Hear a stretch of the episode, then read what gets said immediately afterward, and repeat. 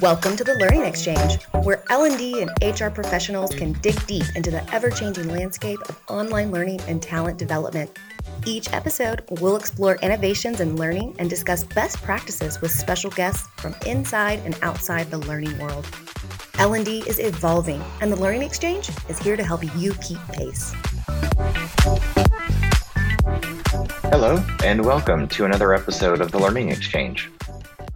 For this episode, uh, let's discuss learning and development as a strategic business partner. To dive into this topic, I think I first have to start by asking some questions just to get us thinking. Do you and your learning and development team feel like order takers, maybe? Um, do you feel like perhaps you're always brought into the conversation way later than you think you should be? Have you or your learning and development team been caught by surprise in kind of uncovering that maybe there are some learning activities happening throughout the business that your team isn't plugged into? Well, there's a good chance that you could answer, yep, we feel like order taker. Yeah, we feel like we're always late to the party. And yes, maybe we stumbled across some learning activities that were happening throughout the business and we weren't really at the core of it don't worry, you're not alone. It happens. Um, so that leads me to my next couple of questions that help us really shift gears. Does the business actually know what your team is responsible for? And I mean in a deeper sense. So, not just the fact that either you're the team behind the learning management system or you're the team behind this particular training program. Do they really know what your team function is? Or do they just know you through the output, meaning they just know you through the couple of e learning courses, maybe a virtual training, maybe some job aids? Do they understand all the things that your team is, is tasked with doing, the stuff that happens behind the scenes? Um, on the flip side, do you and your team know what each of the business leaders and departments are responsible for? And more specifically, what their goals and objectives and KPIs are.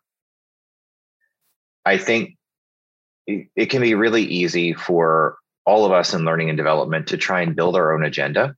Um, the things that we know the business needs, whether it's tied to some particular initiative, um, some new thing the business is trying to do that we know really needs training, or maybe we are very confident in knowing the things that are tied to our own learning and development department goals.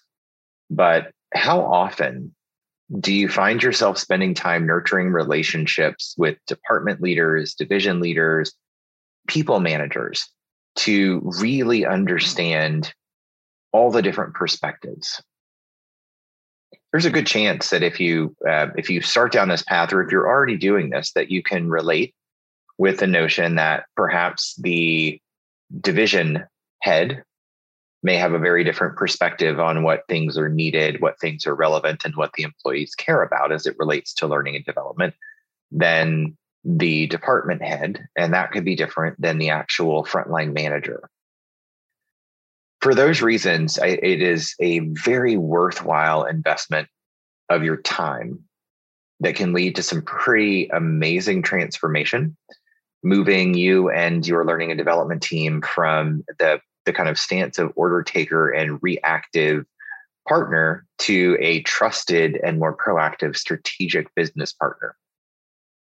The number of benefits are, I can't even articulate how many benefits that you could receive from having that transition take place, but a handful of things that you could immediately recognize when we can find ourselves shifting to that that business partner where we actually understand at all levels what the sentiment is what the tone is what people really think and and care about as as kind of being important from a learning perspective we can start to see that the business can emerge with proactive paths for career development and progression.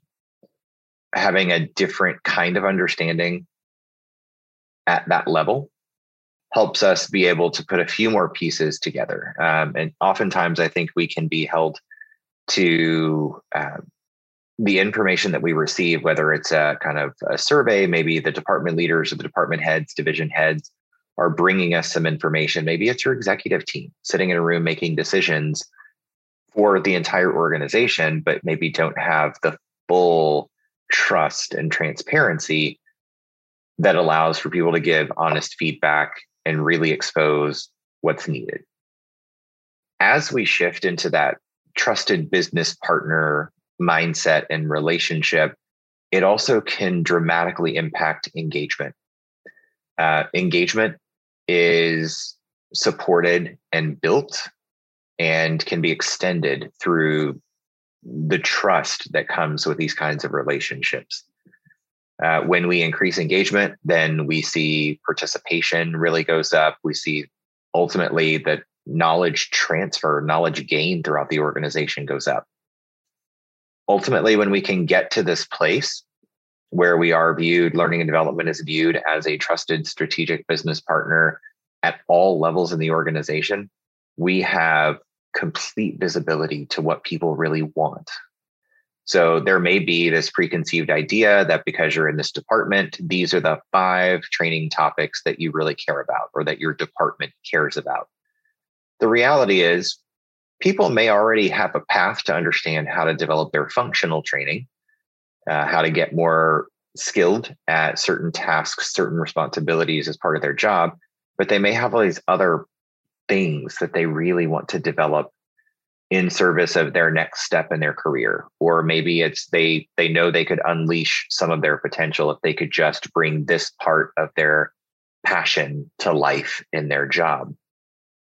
Having that kind of visibility and and getting that feedback helps us do that. And we earn the right to to get that feedback from people when we move into that trusted business partner relationship. Now, all of those things ultimately lead to increased productivity, much better performance, and that leads to an increase in retention and ultimately a thriving culture. Now, you may be sitting there going, okay, yep, I get it. The things that you're saying make sense. Not really questioning that, but I'm really wondering how do I make that shift? Are there certain steps I can take that help me start to move from order taker to business partner? And the short answer is yeah, there are a ton of things you can do. And I've got a few tips that I want to share, um, things that you might be able to try. Um, some things maybe a little bit smaller, uh, some things more widespread and, and broader reaching, uh, more visibility to them. But I think there's some things that you could try, um, small or large, to see what your organization will tolerate first thing is we have to think about how we really develop the relationships. Um, so it's not about showing up with an agenda. It's not about saying, here's the things I need from you, but really just look for ways to build relationships with people. Get to know people. Let them get to know you. Let them get to know your team.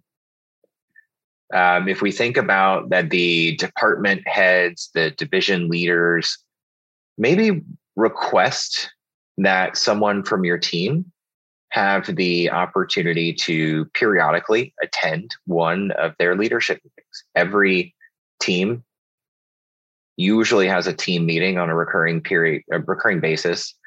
Typically, when you've got managers of managers, you end up with some leadership team meetings that come together at various levels in the organization. And so we know the meetings are happening, we just have to be willing to raise our hand and say, Can I please get five minutes on the agenda? I just want to come and meet the team.